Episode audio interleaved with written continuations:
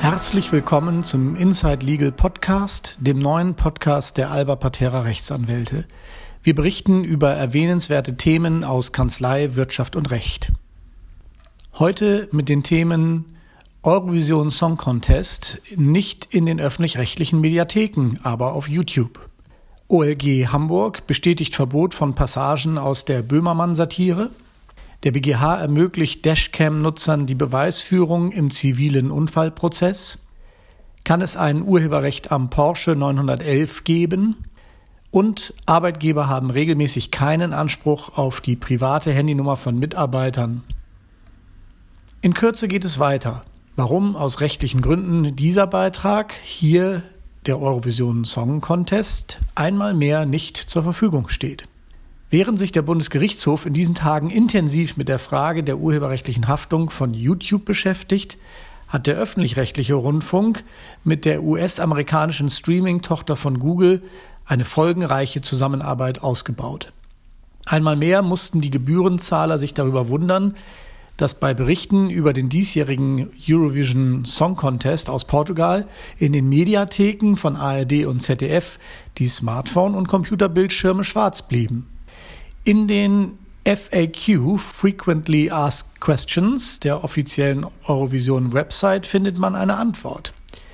Die Bildaufnahmen aus der Übertragungshalle des Finales stehen nur auf YouTube im dafür eigens eingerichteten ESC-Kanal zur Verfügung. Dort findet man alle Videos mit reichlich Werbung bestückt. Die Eurovision ist allerdings eine hundertprozentige Marke und Veranstaltung der European Broadcast Union EBU, welche sich als Dachgesellschaft wiederum ausschließlich aus dem öffentlich-rechtlichen Rundfunk der EU-Länder heraus legitimiert und aus diesen Quellen heraus auch personell besetzt und finanziert wird. Abgekürzt lässt sich also sagen, dass jeder Gebührenzahler die EBU und somit auch den ESC mitfinanziert. Es ist daher nicht nachvollziehbar, dass es der ARD nicht gelungen ist, die Online-Ausstrahlungsrechte des Eurovision Song Contest für ihre Mediatheken zu sichern, sondern diese Rechte von der EBU einem Kanal auf einer US-amerikanischen privaten Medienplattform exklusiv vorbehalten worden. Dem modernen Rundfunkauftrag der öffentlich-rechtlichen entspricht es auch, wenn sich die Sender mehr bemühen, die Ausstrahlungslücken in den Mediatheken endlich besser zu schließen. Immer noch Ärger mit den Schafen. Das OLG Hamburg bestätigt das Verbot von Passagen aus der Böhmermann-Satire. Im Verfahren über die Unterlassungsklage des türkischen Präsidenten Erdogan gegen den TV-Moderator Jan Böhmermann hat das Hanseatische Oberlandesgericht am 15. Mai 2018 die Vorinstanz bestätigt. Danach bleibt es Böhmermann untersagt, sich über den Kläger wie in den entsprechenden Teilen des Satiregedichts Schmähkritik zu äußern. Das OLG urteilt, die fraglichen Passagen würden schwere Herabsetzungen mit Bezügen zu intimen und sexuellen beinhalten, für die es bei Erdogan keinerlei Anhaltspunkte gäbe. Anders als die übrigen Verse, die ein tatsächliches Verhalten Erdogans in satirischer Weise kritisierten und daher hinzunehmen seien, dienten die untersagten Äußerungen allein dem Angriff auf die Würde und seien deshalb rechtswidrig. Das OLG stützt sein Urteil auf eine Abwägung des allgemeinen Persönlichkeitsrechts gegenüber der Meinungsfreiheit, die Böhmermann für seine Kritik am Kläger und der von ihm geführten Regierung grundsätzlich in Anspruch nehmen dürfe. Erdogan habe seinerseits das Recht, nicht mit herabsetzenden Werturteilen bedacht zu werden, die mit der Achtung seiner Persönlichkeit, ja sogar mit seiner Menschenwürde nicht mehr vereinbar seien. Unabhängig von der Frage, ob der Beklagte sich auf die Kunstfreiheit berufen könne, sei das Gedicht als Satire im Rahmen der Meinungsfreiheit an Maßstäben zu messen, die dem Effekt der Verfremdung und Übertreibung Rechnung trügen. Die Äußerungen von Kritik in einer pointierten, polemischen und überspitzten Weise sei umso stärker geschützt, je deutlicher die satirische Einkleidung einen Bezug zum Gegenstand der Kritik aufweise oder die kritisierte Person selbst Veranlassung für die Einkleidung gegeben habe. Das Gedicht sei im Kontext der Sendung zu sehen, die sich mit dem Unterschied zwischen zulässiger und unzulässiger Meinungsäußerung befasst habe. Böhmermann sei es erkennbar darauf angekommen, am Beispiel diverser Schmähkritikpassagen in seinem Gedicht aufzuzeigen, was noch frei geäußert werden könne und was nicht. Jeder dieser Meinungsäußerungen könne daher isoliert mit einem Verbot belegt werden, wenn sie im jeweiligen Gesamtkontext unzulässig sei. Für die einzelnen Verse des Gedichts sei danach ausschlaggebend, ob ein sachlicher Gehalt mit Bezug zu der Kritik am Kläger erkennbar sei und dieser sachliche Gehalt ausreiche, den in der jeweiligen Einkleidung liegenden Eingriff in das Persönlichkeitsrecht des Klägers aufzuwiegen. Bei der Verwendung herabsetzender Bilder aus dem Intim- und Sexualbereich, für die es in der Person des Klägers und seinem Verhalten weder Anknüpfung noch Veranlassung gäbe, sei dies eben nicht der Fall. Das OLG betont, dass es nicht darauf ankäme, ob Böhmermann tatsächlich habe beleidigen wollen oder ob er eine exemplarische Vorführung von rechtlich fragwürdiger Meinungsäußerung beabsichtigt habe. Die Äußerungen stellten ungeachtet des vom Beklagten vorangestellten Vorbehalts, nicht beleidigen zu wollen, tatsächlich eine schwere Persönlichkeitsverletzung dar. Der übergeordnete Aussagegehalt des Schmähgedichts und die vorangestellte Erklärung mit diesem nur zeigen zu wollen, welche Arten rechtlich unzulässiger Äußerungen es gebe, seien nicht geeignet, eine Veröffentlichung zu rechtfertigen. Wir werden sehen, ob dazu noch der BGH angerufen wird. Crash, ich hab dich. Bundesgerichtshof ermöglicht Dashcam-Nutzern die Beweisführung durch rechtswidrige Aufnahmen im zivilen Unfallprozess. Eine sogenannte Dashcam ist eine Armaturenbrettkamera, welche während der Autofahrt frontal aufzeichnet. Diese Geräte erfreuen sich zunehmender Beliebtheit und kosten inzwischen unter 100 Euro. Wer während der Fahrt Aufnahmen Dritter macht, insbesondere auch vorausfahrende Fahrzeuge mit Erkennbarkeit des Kennzeichens filmt, verstößt regelmäßig in ganz erheblicher Weise gegen das allgemeine Persönlichkeitsrecht und das daraus hervorzuhebende Datenschutzrecht des Gefilmten, da im Widerspruch zum Einwilligungsvorbehalt nach Artikel 6 Absatz 1 Datenschutzgrundverordnung personenbezogene Daten im Straßenverkehr durch die Kamera gewonnen werden. Jede Dashcam kann so feststellen, welches Fahrzeug sich wann und wo befunden hat. Dies lässt regelmäßig Rückschlüsse auf Bewegungsdaten des Halters. Dies lässt regelmäßig Rückschlüsse auf Bewegungsdaten des Halters zu, dessen Körpersilhouette oft zusätzlich erkennbar sein dürfte. Big Brother is watching you, frei nach George Orwells Roman 1984, ist damit auch im Straßenverkehr angekommen. Nun hat der sechste Zivilsenat des Bundesgerichtshofs mit Urteil vom 15. Mai 2018 entschieden, dass die Videoaufzeichnung durch eine Dashcam als Beweismittel im Unfallpflichtprozess verwendet werden darf. Der BGH hebt damit die vorangegangenen Entscheidungen aus Magdeburg auf. Vielleicht war man in Sachsen-Anhalt nicht zuletzt aufgrund der Erfahrungen im SED-Überwachungsstaat noch besonders sensibel auf eine Mitschnitttechnik angesprungen, die es ermöglicht, dass Privatpersonen sich untereinander gegenseitig vorführen. Zwar gibt der BGH zu bedenken, dass eine permanente Aufzeichnung und Speicherung des Verkehrsablaufes unverhältnismäßig sei, eine Unfallbeweiskamera könne auch dadurch ihren Dienst tun, indem die Aufzeichnung nur bei ruckartigen Bremsbewegungen oder bei Kollision einsetze und erhalten bliebe. Wie dies aber technisch zuverlässig umgesetzt werden soll, erscheint noch sehr fraglich.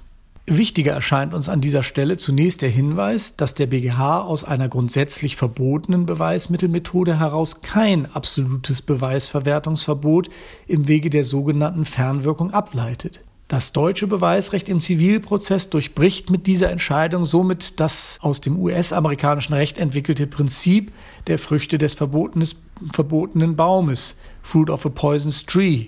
Dieses Prinzip besagt, dass auf rechtswidrige Weise gewonnene Beweise im Prozess eben nicht verwertet werden dürfen, selbst wenn durch das Verwertungsverbot womöglich höhere Rechtsgüter auf dem Spiel stehen.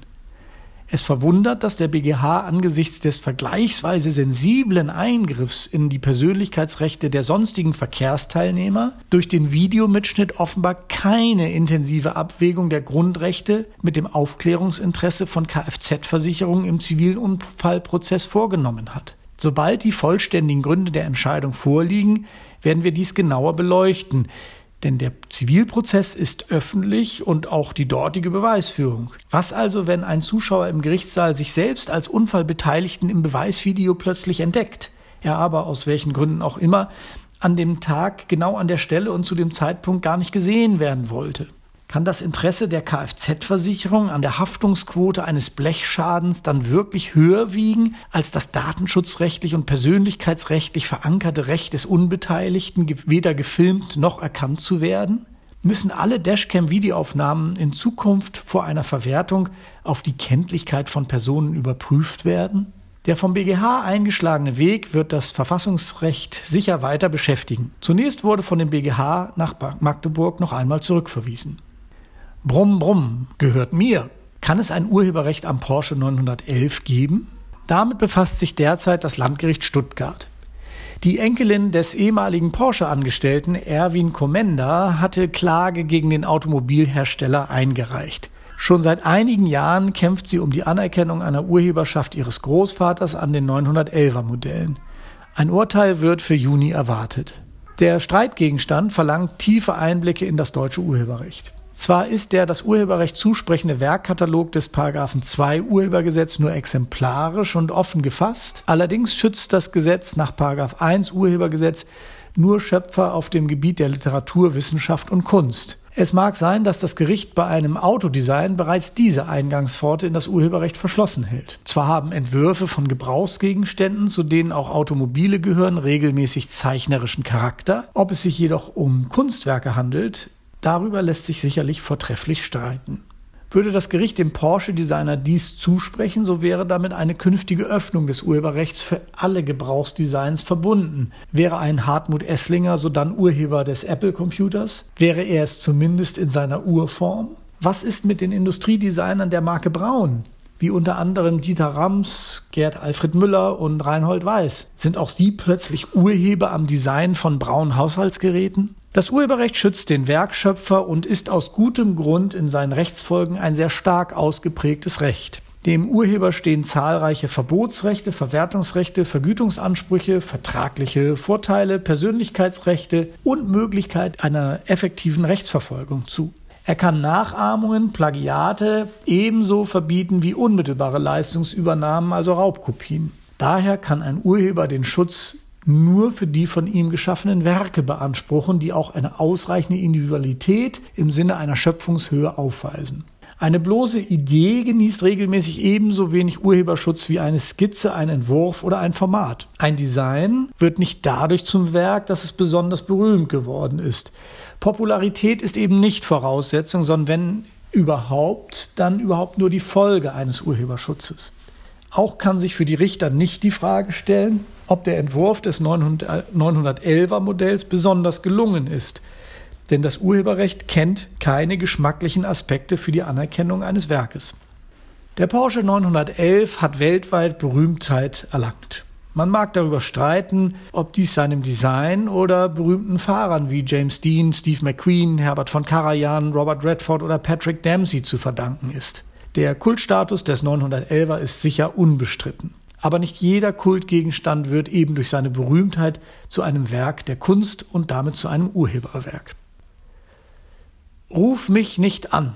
Arbeitgeber haben regelmäßig keinen Anspruch, die private Handynummer von Mitarbeitern mitgeteilt zu bekommen. Dies hat das Landesarbeitsgericht Thüringen ausgeurteilt mit der Entscheidung vom 16.05.2018. Ein lokaler Arbeitgeber öffentlicher Hand hatte das System seiner Notdienstrufbereitschaft geändert.